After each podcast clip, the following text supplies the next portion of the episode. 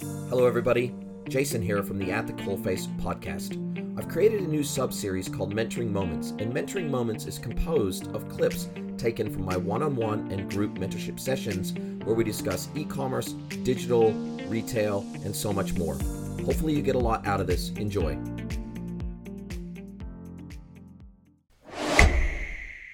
did want to go ahead and introduce uh, Jonathan. I know that you've partaken in the last call in particular. You were very vocal and active in the last call, so really appreciate that. But you are our guest mentor for today, and really happy to have you here.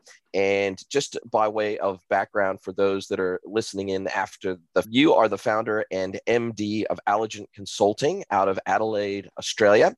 You've been running that particular business, which is really an agency, e-commerce agency, but you can obviously give your own introduction a little bit in a little bit more detail. But you've been doing that for nearly 14 years now. So you've been around in the e-commerce game for a very long time. Certainly not your first rodeo. Very experienced. You've got a, you've got, I'll, I'll let you talk about the sort of the size and composition of your team and all that sort of stuff for yourself. But what we wanted to talk about today really was headless and particularly headless commerce. Now, obviously, there's other components to headless. There's other ways in which headless can be implemented for other web properties and other web experiences other than e-commerce but headless really does get talked about within the context of e-commerce primarily and so that's really the lens that we're going to be looking at headless through today but i'd love to turn it over to you for to introduce yourself introduce a little bit more about Aligent what you guys do how you do it your team and then I'd love to open up with a few questions of my own to get things kicked off. And then I'll turn it over to the floor and anyone else can chip in with any questions they've got as well. Yeah, thanks, Jason. Uh, appreciate that intro and really excited about uh, what we can discuss today. I think there's some fascinating perceptions and beliefs and hopes and realities for what headless is, and even the term itself is a great starting point. Looking forward to some vigorous debate and uh, hopefully exploring some of those different angles to it and perhaps dispelling a few myths as well. Let's challenge all of those uh, preconceptions. Yeah, as you say, uh, my, my experience with web and e commerce goes back for uh, long enough to make me feel little old these days. I was reflecting just last night. I reckon the first sort of catalog driven website that I built was around 1999, maybe 2000, something like that. So real old school osCommerce. If anyone of you is that was a pretty disastrous uh, tool for clients, but it got us in the game. Since then, obviously things have evolved. I was really privileged to have a great experience working in North America for an agency where we delivered some pretty groundbreaking sites for Nintendo, Nike, Jenny Craig, that sort of tier of clients based out of Vancouver, one of the greatest cities in the world, just quietly. And uh, yeah, after that sort of uh, really formative experience, was uh, able to come back home to Adelaide and kick off with Aligent. Our philosophy has always been one about helping our clients to succeed and creating long-term relationships between staff and clients. So that's grown pretty organically over the course of, as you say, almost 14 years now to 115 staff. The vast majority of them are based here in, in Adelaide, pending a few COVID effects, and around 40 significant clients, mostly around Australia and New Zealand, but a few with international uh, links as well. It's been a great journey and one that has brought us into touch with a lot of some of the newer techniques and architectural patterns that we like to explore where we see there's genuine benefit for our clients. So, not so much tech for the sake of tech, what business advantage is this going to deliver to those clients, and how do we do that in a way that sets them up for long term success? So, hopefully, that can can underpin the conversation today. No, thanks very much for the introduction, Jonathan. And yeah, look, I've heard of the great work that you guys have done, and we're exploring an opportunity to do a pretty sizable, chunky project together as we speak at the moment. And look, it's been fantastic being able to liaise with you, being able to talk with your team.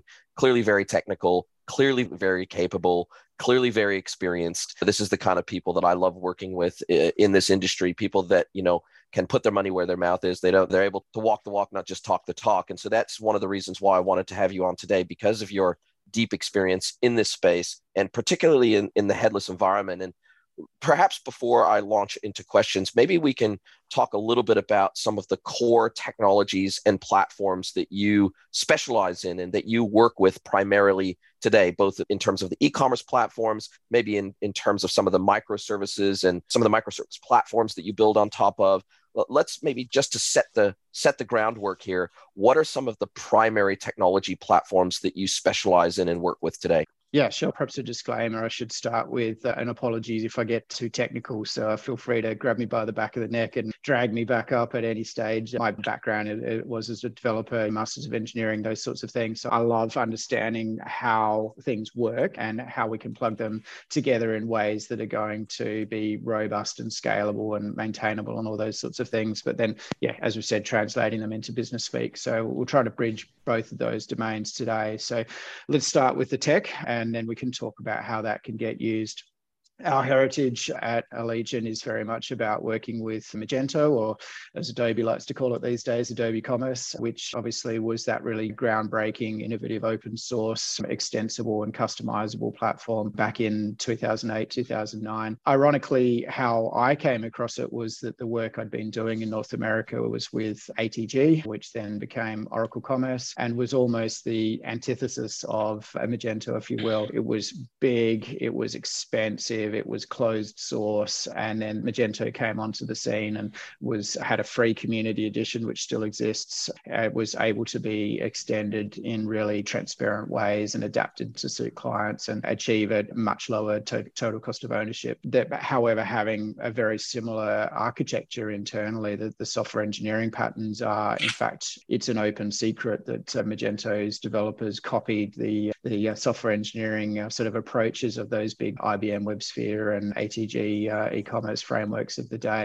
So that served Magento very well with its robustness and its sort of enterprise, all of the attributes you would see of that in an engineered, highly engineered platform. So that continues to be important for us and is a key platform for building headless or composable commerce solutions on. Contrary to popular belief, the uh, dinosaur is not yet dead. There's a lot of life left in Magento and it's uh, can and in fact does deliver extremely performant both in terms of speed but also scalability solutions in a highly a truly composable and headless model. So we've got a great deal of faith and we've put a great amount of investment into ensuring that that can be deployed in that sort of composable front end agnostic manner. But equally, we are heavily invested with two other platforms, BigCommerce, which is much more of the SaaS model, as Jason, and takes away a lot of the challenges that some merchants have wrestled with around needing to do up upgrades and be responsible for a lot more of their maintenance. So there's this real nice balance between the flexibility and customizability that you get get with Magento versus the price, the inevitable price that comes without of needing to make sure that you've applied all of the version updates. And then the third tool that we use is OroCommerce, which less well known, but it's a B2B specific platform and provides capabilities that uh, really none other platforms in the market can perhaps with the exception of Hybris, but at an extremely different go. Oro allows our merchants to be able to deploy very sophisticated and uh, complex workflows, incredibly granular and specific pricing algorithms for B2B, which is super important. And then again, to be able to be integrated in an API first and quite agnostic manner to, to the rest of a merchant's ecosystem. So fantastic they're the sort of the core engines, if you will, of, e-commerce. And then probably moving into what does composable mean in the larger sense, putting a, a head onto the headless tools. And as you alluded to, using microservices to augment are the other t- key components. So for us, the head is built using React, uh, which is a JavaScript framework. It's one of probably three primary JavaScript frameworks in the 2020s, Vue and Angular. The Angular is very much dropping away, being the choices there for a while the jury was out was it going to be react or was it going to be vue would be the predominant framework. I think it's fair to say that the uh, tribe has spoken and that the speaking conch has been handed to react. The volume of developers the volume of organizations using it size of the community and in fact the investment into react from venture capital and other sources is far outweighing what we see with vue which is still technically a very strong choice but in terms of the scale of the react ecosystem it's very significant and that's where we have chosen to go forward with. Awesome. Thank you for the uh, thank you for the background. Background. It's probably worth pointing out that uh, from the Oro perspective, we won't delve too much into the tech beyond this, but the Oro side of things obviously sprang out of Yoav, came from the Magento background. Yoav Kutner came from the Magento background. I was in, involved with Magento from the early days as well. Similar to you, worked for a Magento Gold partner agency right from the beginning, and was uh, worked with osCommerce. That's how I got my start in the industry as well, very early days. So I think we're both showing our age here, but it's interesting how when Yoav left uh, the Magento ecosystem, he decided to start another open source platform in Oro, which started out as a CRM and then expanded to add commerce features over time. And so I think if we talk about the context first of how software has evolved in terms of software delivery, I think that's a really foundational component of talking about headless. And before we get into the pros and the cons, the challenges, the opportunities, before we do that, I think it's important to lay the groundwork of how headless has evolved through the lens of software delivery and how software went from this mostly on premise back in the early days of e commerce and back in the early days, even of content management platforms and content management systems, they were almost universally delivered via on premise delivery. And what that means is you'd license the technology, you would install the software, you would download the software from the vendor, you would then install that software on servers, typically that you would either have, you'd set up a, a server in house to house and run that software, or you would install it in infrastructure that was co-located in a data center perhaps in a in a multi-tenant uh, environment where you are sharing resources with other tenants on that environment. But really at the end of the day you were responsible for the infrastructure, the hosting, the upgrades, the maintenance, the patching, the security, pretty much everything to do with maintaining that piece of software from a hosting and infrastructure perspective, that was your responsibility. And so when we say on premise software, we're not necessarily saying on premise at your office, but it's on premise, meaning on your infrastructure, whether you've leased that infrastructure from an infrastructure provider or established it yourself by buying servers and establishing them. That was for many years, that was the standard way that software was delivered for e commerce. Then we had a pretty significant change when the likes of BigCommerce and Shopify started to gain ground in the marketplace, mainly around simplicity, mainly around the ease of getting a website up and running on those platforms, the much lower initial TCO, absolutely without a doubt. And certainly one could argue that over the long term, they also have a lower TCO and but re- they were really predicated and sold themselves very heavily on the ease of getting up and running on those platforms. So software as a service delivered by the vendor on their infrastructure their hosting they secure it they provide the pci compliance they provide the scalability. But the i guess the downside of that if there is one is the fact that you don't have access to the underlying servers and you don't have access to the underlying code. So there are limitations in the way that you can modify that software. There's limitations in the way that you can interact with that software. And so those two pieces of software delivery are important to the headless discussion because or I believe that that, that is important to clarify because in a headless environment we're moving back towards in some respects we're moving back towards an on-premise solution. So we for at least components of the solution they are we're moving back towards a more on-premise model as opposed to a pure SaaS model. Now, with those modern SaaS platforms, the likes of the BigCommerces and the Shopify, we have, uh, at least in their monolithic deployment models, the vendor provides the front end. So they provide the front end framework. They provide the stenciling and the theming framework for all of the UX and the UI components that a customer accesses through the front end. And they provide the backend admin components. They provide the backend admin UI. They provide all the databases. They provide the catalog engine. They provide the promotional engine. They provide absolutely everything you need to do the plumbing all out of the box you know, for a monthly fee that allows you to set up, establish, and run an e-commerce website and store and the storefront components. Now, in the on-premise model, that also in the in a monolithic deployment model, the monoliths they provide the front end the theming framework and they provide the back end model. They provide all of the admin functionality and they provide the underlying software as a package that can be installed on the server so that you can serve up both the front end and the back end.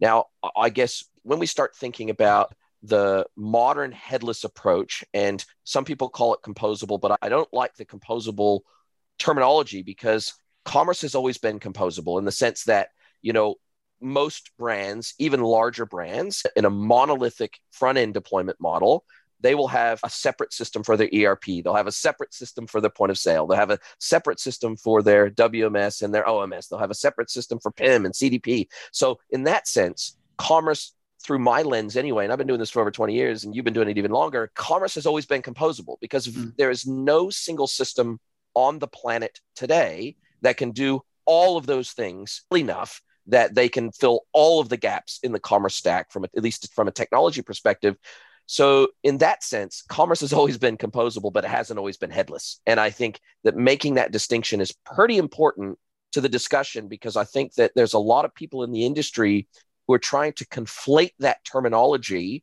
to try to bring more weight to the headless discussion when in fact commerce has always been composable from my perspective.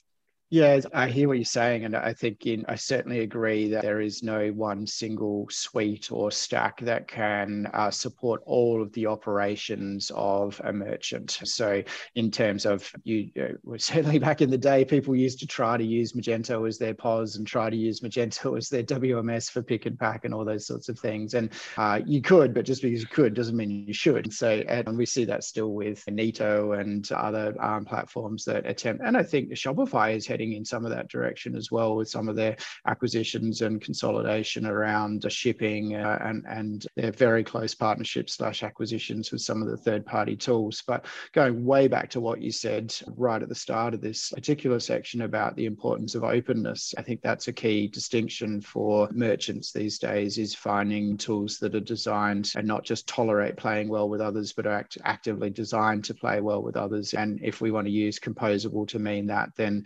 absolutely it is something that good software architecture in the commerce space has always done. I think one subtle distinction, if we can not wanting to play semantics, but I think it, it is different, is the way in which data and or functionality is able to be exposed directly to the end consumer.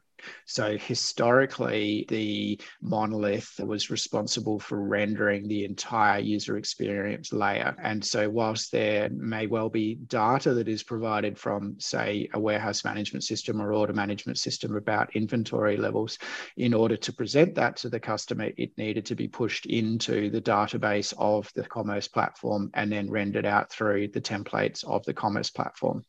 The difference with a headless model when it's deployed in a composable way is that you can decouple that and bypass that choke point, if you will, so that the, you don't have multiple hops in the transmission of data and therefore an in, inevitable latency and also an inevitable performance load on that commerce backend. So I've actually got a couple of little graphics that might help if I can bring that bring these up on screen. Absolutely. Go ahead and share those. And while you're pulling those up, I think in order to further set the groundwork before you show some of those models and design patterns that I think you're probably going to show, I think eh, just to set the groundwork, when we start talking about headless, and as we dive into this a little bit further, for the purposes of this discussion, I'll keep it narrowed down to the concept of headless commerce. And what we mean by that is simply, and there's many ways to achieve this, but eh, when we think of it conceptually, it is all about extracting out the front end display layer that the customer interacts with, so the user experience interface that the customer interacts with, versus the back end systems that provide data and, ex- and experiences via that front end layer to the consumer. And having those be two separate and distinct systems that usually share data with each other via APIs as opposed to monolithic. And when we say monolithic, for those that don't understand the term monolithic, what we say is the Shopify's and the BigCommerces and even the Magentos of the world out of the box. They provide both the front end and the back end layer together as a single unified package. And so when we think about moving from that monolithic, more traditional way of delivering the front end experience to perhaps what some would call a more modern headless experience, with that front end extrapolated out, it allows us to build or use different front end technologies with separate and different back end technologies. And so that when we talk about headless in a commerce context, that is what we're referring to. And I think your diagrams will probably help explain that a little bit further. Uh, that's the aim. Okay. Big picture. What I might just do, let me share this screen first. Oh, I think you need to enable screen sharing. Okay. Just, I think you have to. I think maybe if you make me a co-host, that will allow me to screen share. Yeah, fantastic. Let me just figure out how to do that. How do I actually advanced sharing options? Oh, there we go. Let me just make that all. Okay, I've made it all participants can share, so you should be able to share now. There we go. Beauty.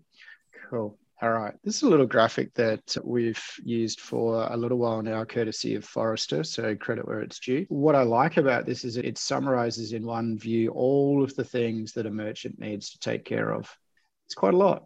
So when you consider the consumer sees the tip of the iceberg being a homepage and a listing page and a checkout and all that sort of stuff, these are all the various different capabilities, if you will, that a merchant needs to be on top of to deliver a really great customer experience. So obviously it's a little out of date here in terms of a vending machine. I'm not sure that's what we'd call it these days, but the point stands is there's multiple different form factors in which a, a consumer can access a commerce experience. And then you need this, the intersection of the classic cart and checkout, which has been populated with product data and then put together into a create a really compa- compelling aesthetic experience, ideally that's been personalized, that's going to translate into a really intuitive purchase journey, and then ultimately an order that gets placed and gets translated down into those back office systems to be able to deliver it. This, Sorry to interrupt, Jonathan. What I'll yeah. do is what I'll, what I'll say for those that are just listening and can't actually see the screen, I'll just describe very high level what we're seeing on the screen here. So at the very bottom of the diagram,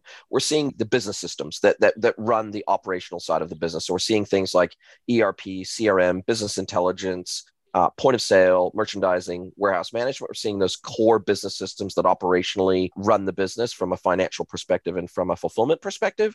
Then in the middle of the screen, we're seeing the commerce suite or the commerce hub or the commerce engine.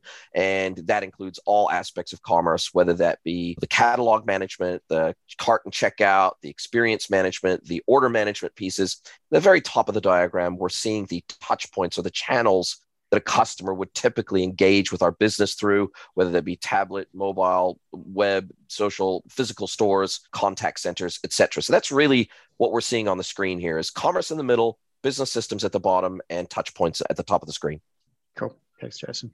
Okay, so that gives us a little bit of context of so all of the things within that central circle, really what is going to influence the end consumer's experience, right? We're going to present information up to them out of this uh, core capability. So, how do we actually bring together the various different functionality to do that? And, and a bit of jargon busting, we've heard the terms monolith and headless and all of these things. Sometimes you'll hear people talking about the glass. What is the glass? That's what you're presenting to the customer. And is it where does the CMS CMS fit into this as well. So historically, there's been this monolith, which is the one system to rule them all. So that plugs into those back office systems around product and inventory fulfillment, and in fact, content management, asset management. And it's responsible for rendering that experience for all of the consumers, no matter who they are or how they're coming into the device, for into the experience.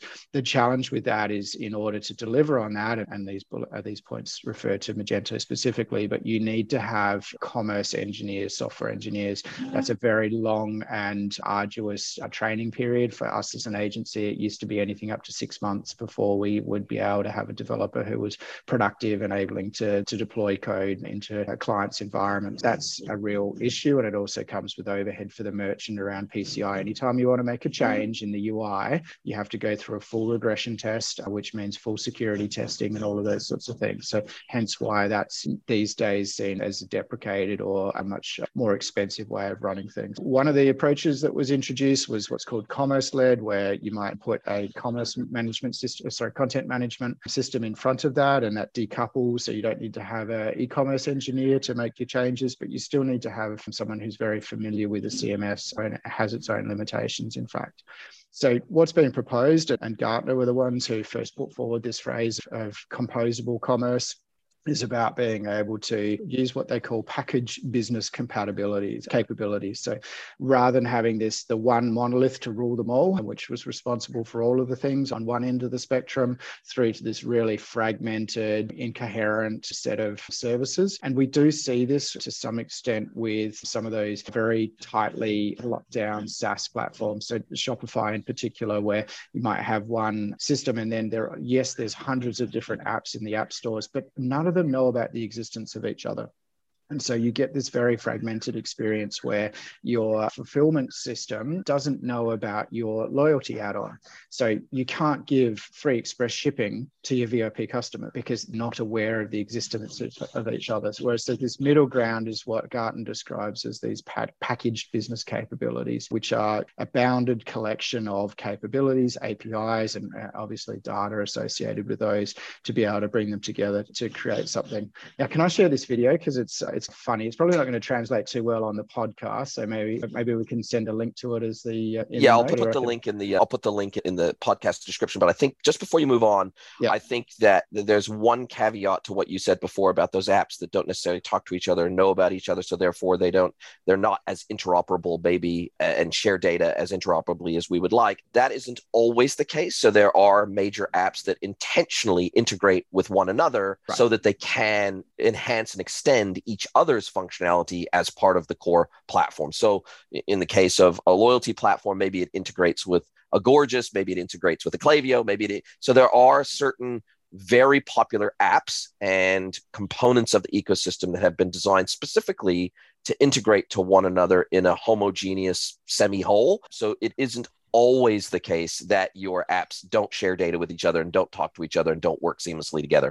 100%. I think the takeaway there is to choose carefully yes. and to ask the questions as to where a where does my data live? How do I get data in and out of this system? Is it designed to be play nice with others? And there are already some pre-existing integrations because if you and we're certainly hearing this quite a lot, if that hasn't been considered before diving in on just choosing what appears on face value to be the best app in the app store, then you may get yourself into a situation which extremely frustrating as a merchant user and quite inconsistent for the consumer. It's getting that balance of functionality versus the ability to have a true picture of the whole customer's interactions with you. Absolutely. Yep. But I understand also the concept of these packaged business capabilities so that components within the stack own certain responsibilities as part of the whole. Yeah, cool. All right, so I'll skip past the video. Whoops, sorry that was supposed to skip. Are you familiar with MACH Alliance? Is it worth spending a moment or two talking about the MACH Alliance? Because I think this always comes up in a headless conversation. Yeah, yeah. Look, I think it's worthwhile, and I've got my own sense and feel on the Mac Alliance. I think that, or the Mock Alliance, I think is how they pronounce it. But uh, I'll let you explain briefly what it is, and then I'll give you my take on how they've been active in the community and the pros and cons of that. Yeah, absolutely. So the MACH Alliance has been pulled together in, in recent years as a nominally independent alliance of various different vendors that are looking to promote a an approach or a pattern which represents what is the best of this decoupled and headless or composable approach. So MACH stands for microservices, API driven, cloud native, and headless. So, the point of those keywords is that for a solution to be considered compliant or in line with the philosophy of Mark, is that you would be using all of those sorts of things. So, microservices, in the sense that you have capabilities that can be independently scaled and consumed without being forced into using all of the other functionality that might be with it, sort of bite sized pieces of functionality, API driven. So, we're not sending files of FTP and all of those sorts of crazy old ways of getting data around. So everything that you can do in user interface, or admin user interface can be operated through an API. Ideally would be API first. Cloud hosted to get away from that old on-prem, as you pointed out before, Jason, having all of the challenges around security and scalability completely abstracted away, which is certainly table stakes for e-commerce these days and headless. So they're agnostic as to what the front end user interface looks like. In terms of your core commerce tools, there's three main vendors that are members of the MACH Alliance, commercetools, VTEX, and BigCommerce, and then some of the other components that go into that round diagram we looked at before around product information management, uh, order management, and content management. Akeneo, Fluent Commerce, Contentful, and Contentstack are some of the better known participants in that area. What does that look like graphically? I'll try and describe that. This for people on the podcast is that it we have a front end layer which is able to provide that coherent and really differentiated experience for the merchants consumers and then that front end can access in this diagram up to gee how good's my maths i think 10 different yeah, let's go with 10. 10 different package business capabilities eh, within through an API layer, uh, sometimes known as a mesh And the point of that mesh is that the front end doesn't know or care where its functionality and data is coming from.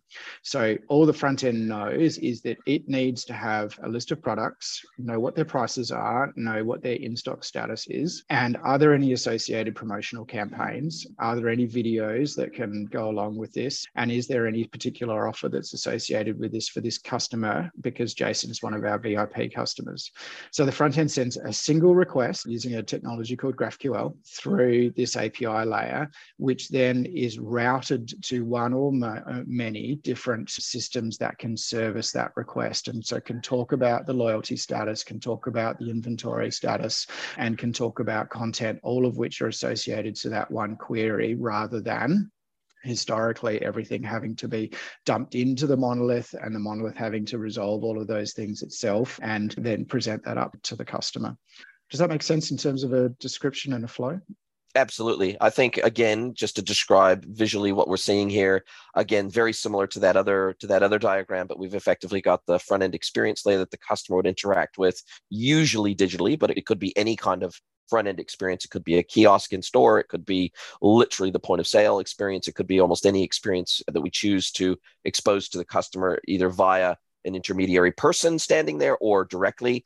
And then in the middle, we've got these various decoupled operational systems for commerce specifically that will pull in content, will pull in product data, catalog data, promotional data, data, payment data, et cetera, et cetera, and expose that through the front end. And then underneath that, again, we're seeing some of the other operational systems. So we're seeing product information management systems, order management systems, digital asset management, customer data systems. And then at the base of it all, we're seeing the core operational systems like ERPs and financial backend systems. And so we're really seeing this further extrapolation of systems and components. So, what we would traditionally see in a quote unquote monolithic way, where we have kind of 10 boxes in the middle of your diagram here to expose each of those independent commerce and content functions through the front end, where we would normally see one box there, perhaps with one vendor, one provider we now yep. see 10 boxes there. And I think yep. that's the key differential in the headless model that the best of breed commerce and content components and solutions can be gathered together through that API connectivity layer to surface that data at the appropriate time and in the appropriate place of the experience when it's requested. And, and a really key thing, and this is one of the areas where we start to have some perhaps contention with what some members of the MACH Alliance would say, is that you are not forced to go all in on this approach. So this can be really intimidating to think, oh my goodness, I'm going to need 10 different systems to be able to manage my search and merch, to deal with my CMS and loyalty and all of those sorts of things. This is a, an indicative roadmap that merchants can get to when and if they are ready and or the maturity of their organization is at that point or the consumer experience demands it. If you don't need a loyalty program um, i was going to say because you're b2b but that's an oversimplification. Loyalty is still a thing in b2b but anyway it just looks different to your consumer loyalty. But if your content management for example every single one of the standard commerce tools provides a page builder drag and drop like experience for content management and that's totally fine as a starting point unless you want to differentiate on content and you've got really sophisticated layouts, you want to get hyper personalized and all of those sorts of things, when and if you're ready, you can plug in a sophisticated headless CMS like a Contentstack or a Prismic or, or whatever it is like that, but you're not compelled to. So this pattern absolutely can be deployed incrementally. You can start on this with your current architecture. Pretty much all of your standard platforms, certainly Magento, BigCommerce, Shopify, are all capable of deploying in this model and then incrementally adding in those best of breed, best fit for purpose for your organization capabilities when you're ready. And what we've also seen, just to follow up on that, is that in some headless systems instead of so let's say you do start breaking out some of those functionalities with other systems that are independent of the core commerce system and platform sometimes you can plug some of those other third party systems directly into the commerce platform itself, as opposed to exposing that data directly to the headless front end layer as a stepping stone to and a rapid deployment model because oftentimes those other third party systems have out of the box integrations with the core commerce platform that make it easier and faster to deploy them in conjunction with the commerce platform and then uh, expose those via the core commerce platform to the front end Uh, as opposed to exposing them independently as a microservice to the front end. So I think the key point, and this is once again getting quite technical, but I think the key overarching idea here is that it's there's no one size fits all approach to this and that as a stepping stone model you don't have to go completely decentralized you don't have to go completely granular on every single component of functionality. You can employ them in groups and blocks that make sense for your business, both commercially and in terms of a timeline to deployment and timeline to integration and timeline to live. I think that, you know, when we start thinking about what we consider an MVP or a minimum viable product to get live in a headless approach, sometimes what that means is that those 10 boxes in the middle might only actually be three boxes in the middle instead of 10 for the initial launch. And then you can slowly like an onion you can peel away some of those additional layers and separate them out into different services as and when it makes sense for the business. So it's not a it's not a, a i guess a, you've got to be all in on on this decentralized fragmented headless model or you don't do it at all. I think there's a stepping stone approach that can be taken here that can make sense for a lot more merchants than that boots and all model that is sometimes makes project timelines excessively long and also the project overall overly complex and costly.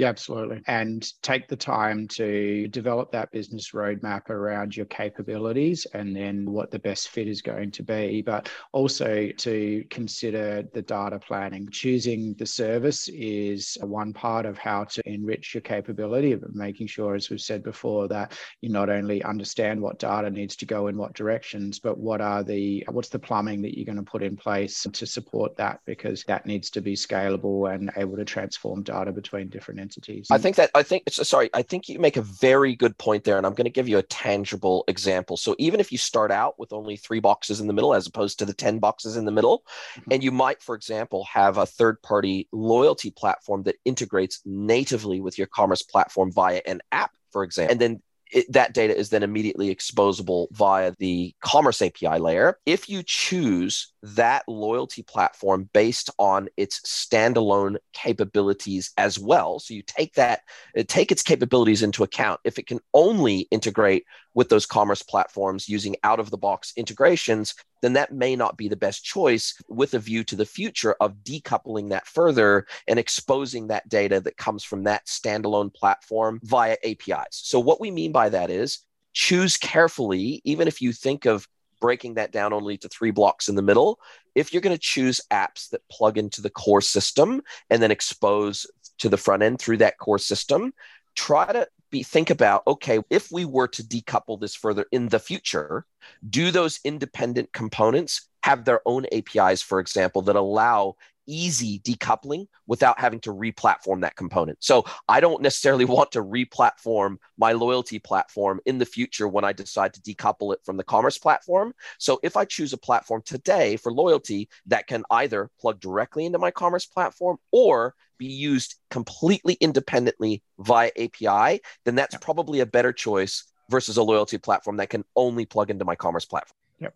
So I just wanted to spend a couple, I'm conscious of time. I want to allow some time for questions, but I did want to also bring this up again to a business level as to why would you do this? And particularly if, as what we're saying is you could get started just by doing the decoupling of the front end. I'm going to just bring up a couple of little screenshots that uh, demonstrate why. Some of you may recognize this layout. This mm-hmm. is a report from Google PageSpeed. So one of the key factors is widely known of your SEO ranking is not just the content on the page, but the speed of of the website and the associated user experience. So we can ask Googlebot to go and look at one of the sites that we've built. This is an example of a headless a PWA, as it's called for an Australian power tools retailer. The scores, as you can see, range from zero to 100. Typically for e-commerce stores, you would be happy to have something in the 40s or 50s. Now, with the way that the headless architecture allows us to optimize for Google, this is using a thing called dynamic rendering. You can see we're scoring scoring 99 out of 100 for the, the Google pop page speed, which is just extra. So that does have a direct impact on SEO rankings. That's not a step change overnight. It's something that builds over time, to be clear, but uh, is a really significant factor. And then a similar one, and I love this graphic because you can put it in front of the board and the board gets very excited. So I'll just call out for people who can't see the screen. This is another of our clients that's been built in a headless way, Kathmandu, and you can see the score here that they've got is 87. Now, the difference here is that the 99 on the previous was purely for Googlebot. We can optimize for Googlebot. This is real world scores of customers, and these scores are reported back using Chrome browser. So basically, tens of thousands of customers, Chrome reports back to Google what are the scores in terms of customer experience that real world users are finding. So extraordinarily high at 87. We're so close to getting it into the 90s. We've got a couple of optimizations that are about to be deployed to bring that forward. But what's really interesting is that on the right hand side of this graphic, we can compare the performance against their competitors. So if we look for SEO keywords of women's fleece jacket, just as an example, for this particular page, the competitors are Anaconda, Uniqlo, Mount North Face, et cetera, et cetera. And you can see this, the performance scores that they are achieving comparably are 19, 12, 23, 31. From a performance and customer experience point of view, absolutely destroying the competition, which is, we don't like to get too competitive, but obviously that's a great indication of what the investment in building out a, an optimized decoupled front end can deliver for customer experience, as well as these business benefits around being able to plug in best of breed when your business is ready. Yeah, and just to clarify, what's oh, sorry, you go ahead, you go ahead, Gareth, and then I'll, I'll clarify what we're seeing. Just an aside, because well. at, at the moment I'm kind of the least technical person here, but I'm looking at Core Web Vitals and bringing on Datadog to help our web performance and understand the areas. What have you actually used to do that comparison? Yeah, I, am uh, interested in the, the headless part because ultimately we've got a very similar challenge where I'm trying to firstly let's identify where the issues are and the opportunities, and then we start talking solutions, and that's where I'll get to. Yeah, where so, we go for he- headless. But I was just curious. I'm familiar with this type of layout. I've used Web Vitals before, but where you've actually got the ability to compare your competitors. Yeah, this is a really nice tool. It's from a it's a UK agency called Reddico, R E D D I C O, and so they've put together this little comparison. Out. It's all public data, so anyone could do this, but basically they've just hello. Sorry, I think we lost sorry. your audio. Yeah, sorry, my, my phone rang and uh, interrupted my headset. okay, cool. uh, sorry. So Reddit, it's all public data. They've just aggregated search rankings. So find the top 10 results for women's fleece jacket and then go and extract the Google page speed real world core vital score for each of those 10 top ranking URL. There's nothing that they are doing in terms of assessing the performance themselves. They're aggregating Google's page speed scores for yep. each of the top 10 results for that particular keyword. So I can drop a link in, Jason, you can share it with the notes of the podcast if you if you like. But yeah, kudos yes, to, uh, to Reddico. That'll be great. Yeah, I'd be very happy to do that. Cool. That's enough screen sharing. Sorry, I got a little heavy with the slideware there, but hopefully it helped explain some of the concepts. So, Gareth, did you have any other questions or Jason, anything that you wanted to bring up? No, look, I, look, I think I covered it. So I'll turn it over to Gareth and, and anyone else that wants to shout their questions out. Oh, look, for me, I'm still getting my head around headless and what that means and what our stack is at the moment. We're using a company called Commerce Vision, which is a CMS platform. It's closed. It's got good ERP integration, and then we have things like plugins for personalization, search, which is one that they use, but it's it's a little lacking or wanting. Um, instead of having a PIM, we've got a an MDM set up, which we've recently got with Stibo. So obviously that, that would put in things there, product images, the lot. So it's pretty beastly, and a lot of this stuff is new. So I'm just getting my head around. Okay, we're not quite what I'd call headless, but we do already have some of these tools that are plugging in. So it's a case of where we move on from here. It is is what's the difference between what I've just described versus headless. I know our personalization platform being talks to our site. We're, we're not quite at the point where the MDM is talking to the site because we've literally, it's only just been built or configured. The site search talks to the site, but I don't believe that we've got fully integrated data into our CRM because we use Salesforce CRM. So none of that actually talks directly. Obviously, when a customer logs in, it brings up their pricing, their catalogs, etc., etc. But it doesn't bring in the CRM. So I don't feel, whilst we might have some of those aspects of headless, we're not headless because it's not real time integration. Yeah, uh, look, I think the technical difference or de- definition is that the what it is that your end consumer sees is not necessarily created by Commerce Vision. That platform, yes, it's integrated into Kibo and it's integrated into your MDM systems, but ultimately it's still the one that sort of pulls all of that data ends up in its database, and then it's responsible using templates to create the the HTML that ultimately gets sent over the wire per se. So, in in a headless model if the head that you're talking about, because it, sure, you can have a headless backend, but you're still going to have to have one or more heads, which may be a native app that goes into the Apple App Store, or it may be a, a kiosk, or it may be a traditional website. The most common head in, in a headless commerce environment is to have this JavaScript based, what's called client side rendering, where either Vue or React typically will get loaded into the browser, so the customer's phone or the desktop, but none of that comes with the actual layout or content that's going to be presented on the page. All of the all that goes up and down between the browser and your commerce server are requests for data and then that head is responsible for doing all of the layout and that's how you're able to achieve those pretty extraordinary uh, customer performance scores because when you have this older style model where everything's rendered on the server, the browser has to send off that request, and there's inherently a latency while you're waiting for the whole page to come back. And then you navigate and you go from a listing page to a product detail page. And again, you send off the request, and the whole page comes back. And you know what? 80% of the stuff that comes back is the same as what was on the previous page, sometimes yep. more. Yeah. Right? And so it's extremely inefficient that you're sending a lot of the scaffolding or the skeleton of the page over and over again.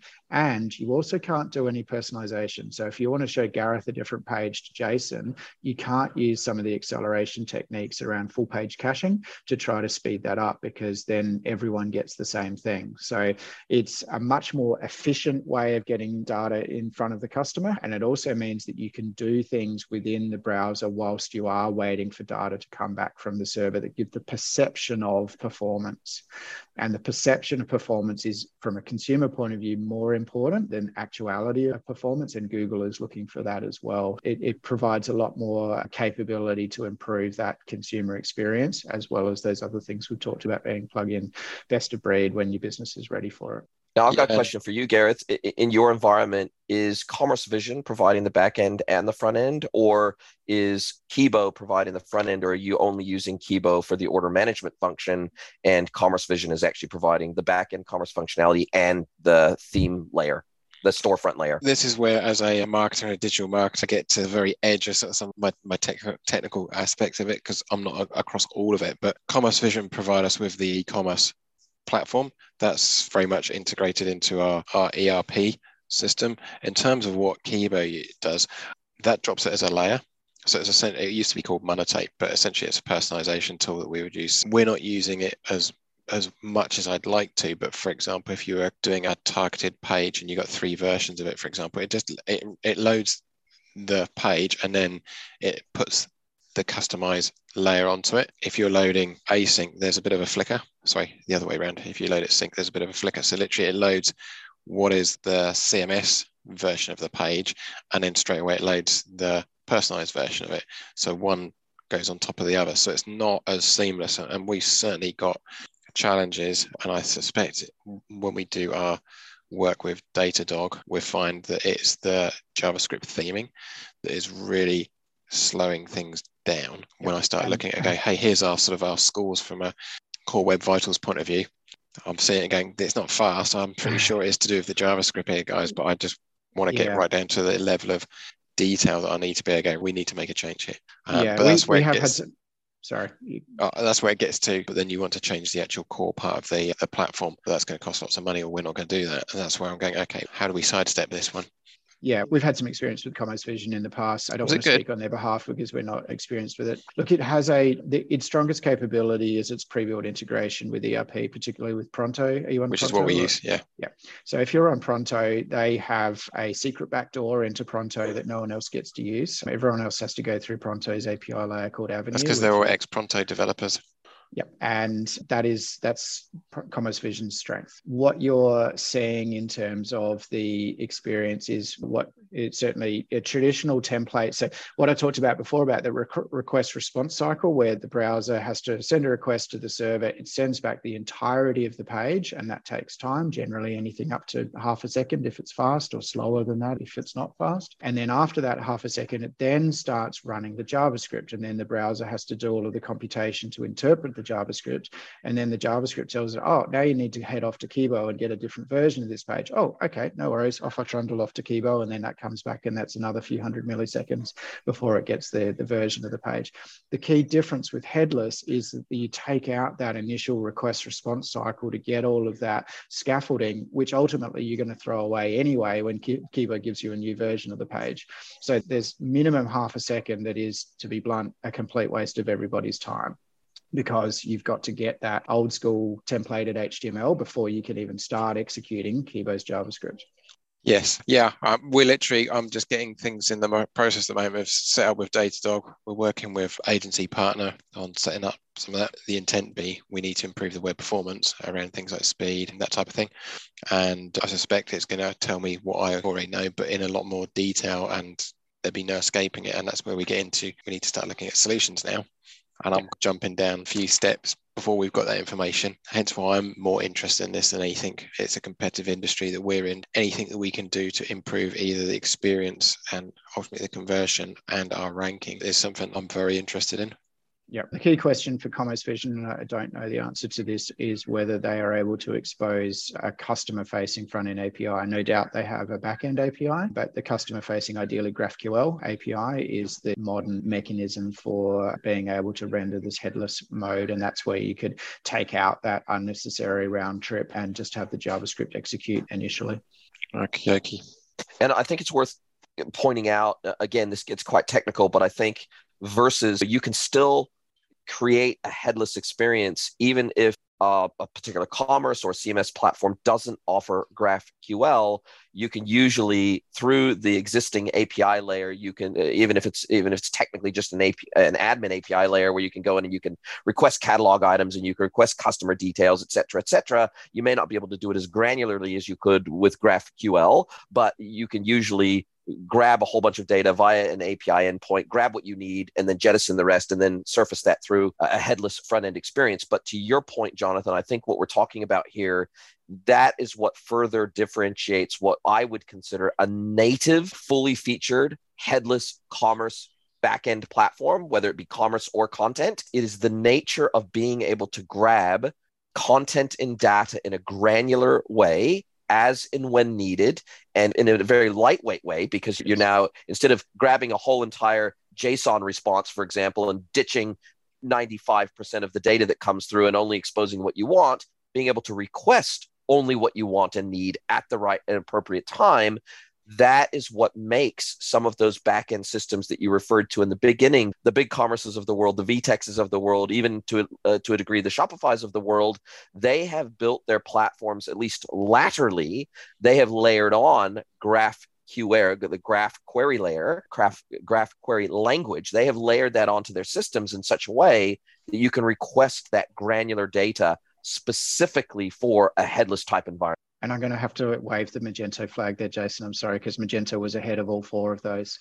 Uh, yes. So Magento first exposed GraphQL in 2019, but somehow still has this perception of being a laggard in this industry. That's it's really uh, fair to call that out. Yeah, but th- you're exactly right. Those backend APIs, the RESTful APIs, are designed for bulk changes. They're designed and they're, they're not designed to be really performant nor scalable. In a merchant website of significant size, you're dealing with thousands, tens of thousands thousands of concurrent requests from customers of a very small nature. That that rapid fire granular request is a very different architecture to having a one or two ERPs or PIMs that are going to send a bulk of data a few times an hour. It's you definitely need to have built for that properly.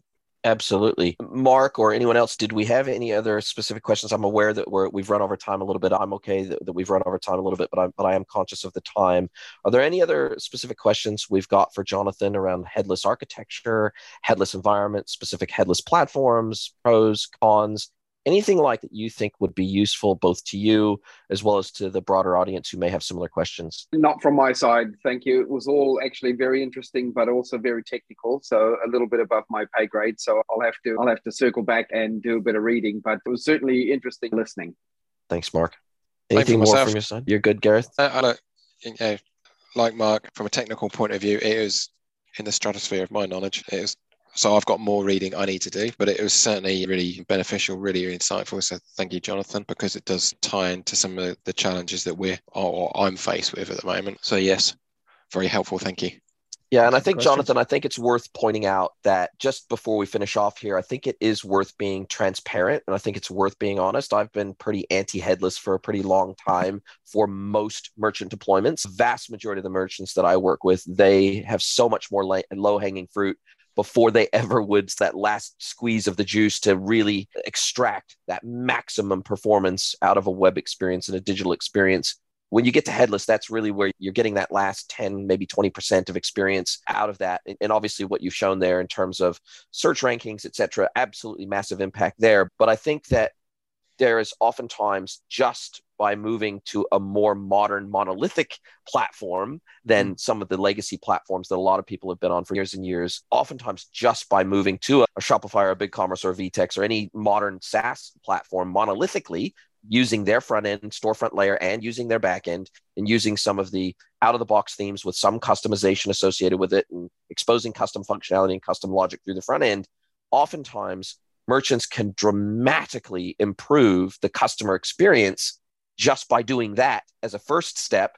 And it's relatively fast to deploy. It's relatively inexpensive compared to a full decentralized granular headless deployment, which will absolutely, even if you, instead of having 10 blocks in the middle, if you only have three, it's still going to take you, it's longer to build, it's more complex to develop, and it, it, will take longer for you to get live than a monolithic out of the box deployment of a Shopify, BigCommerce, or VTEX. So I think it's worth being transparent and honest about this that there are some additional costs they're both OPEX and CAPEX when you go to a headless environment. And I think that's where you have to have a tremendous amount of trust in your consultant and or your agency in order for you to be able to articulate your requirements and your needs as a brand and be able to prioritize those and see how a headless solution may or may not fit into that prioritization and that roadmap in the short term, but it may in the long term. And that's where having someone that really understands business needs and business deliverables and being able to translate that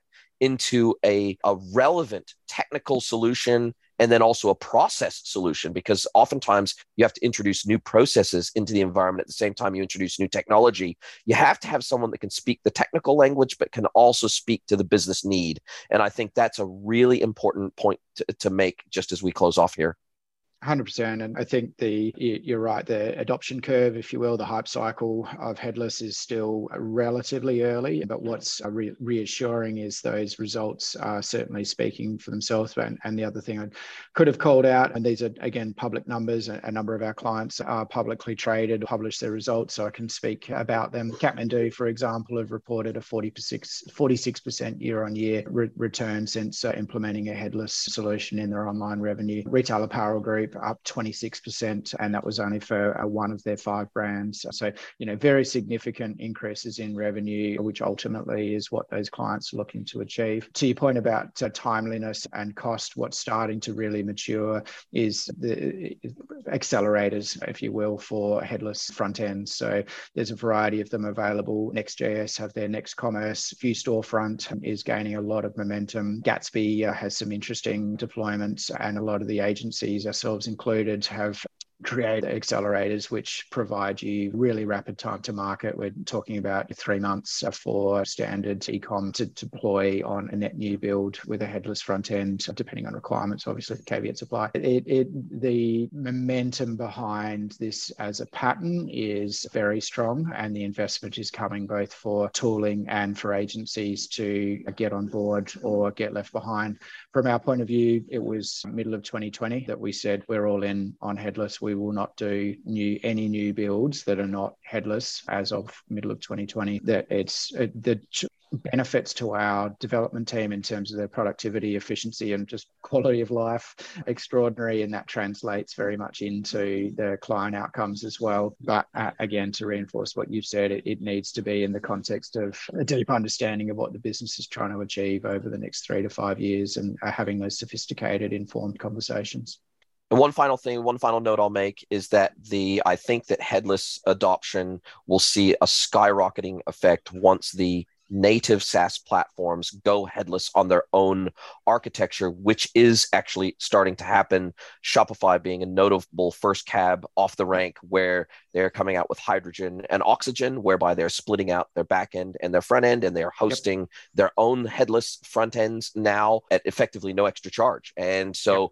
They are going headless on their own platform architecture as well, completely separating out the theming engine and the front end hosting environment from the back end and doing everything themselves in their reference architecture, their reference theme front ends they are doing all of the plumbing via that GraphQL API so that you can do those rapid deployments that you were talking about, but in a headless way. And I think that once the other major platforms go that direction as well and basically standardize on their own headless architecture, then that's when pretty much the whole world moves en masse to headless. All right. So every new and deployment on those platforms will be headless and same commercetools has just acquired a, a templating system for front end so that will become available for anyone who chooses commercetools. Adobe has said that they are effectively deprecating template development so no new features will be deployed into the old school Luma as it used to be called everything is now in their supplied headless template called Venia and or via microservices. This pattern is yeah shopify and, and BigCommerce also has their uh, i forget what it's called big design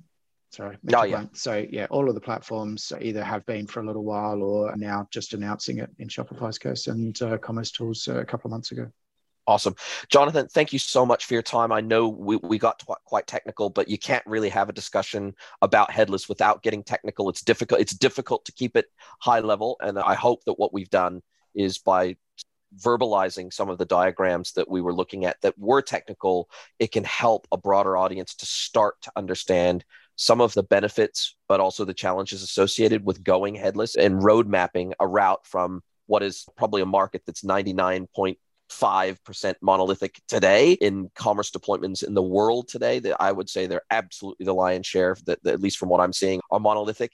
And that world will change absolutely particularly as the world starts to introduce new user experience layers and devices and hardware and wearables and as the metaverse becomes more common, obviously that by definition is a headless experience in the metaverse. And mm-hmm. so I think that as we're starting to look at our glasses, VR glasses, uh, VR experiences, this model of going headless, anybody that goes headless today is actually setting themselves up very well for these new and emerging interaction channels with consumers, where eventually commerce will literally be available everywhere. And so, by definition, that is going to be a headless environment where the front ends that customers interact with will proliferate, explode. We now need a headless environment to service those commerce experiences wherever they may be using whatever device they may be using at the time.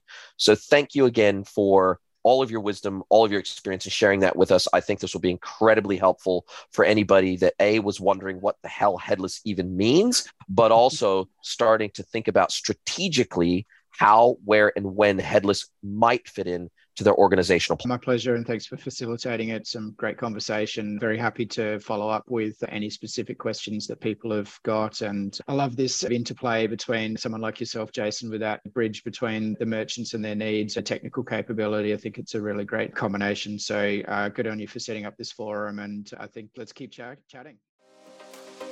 If you'd like to register for free for the mentor sessions with Jason Greenwood, head over to greenwoodconsulting.net, scroll all the way to the bottom of the page, and click Get Mentored by Jason. See you there.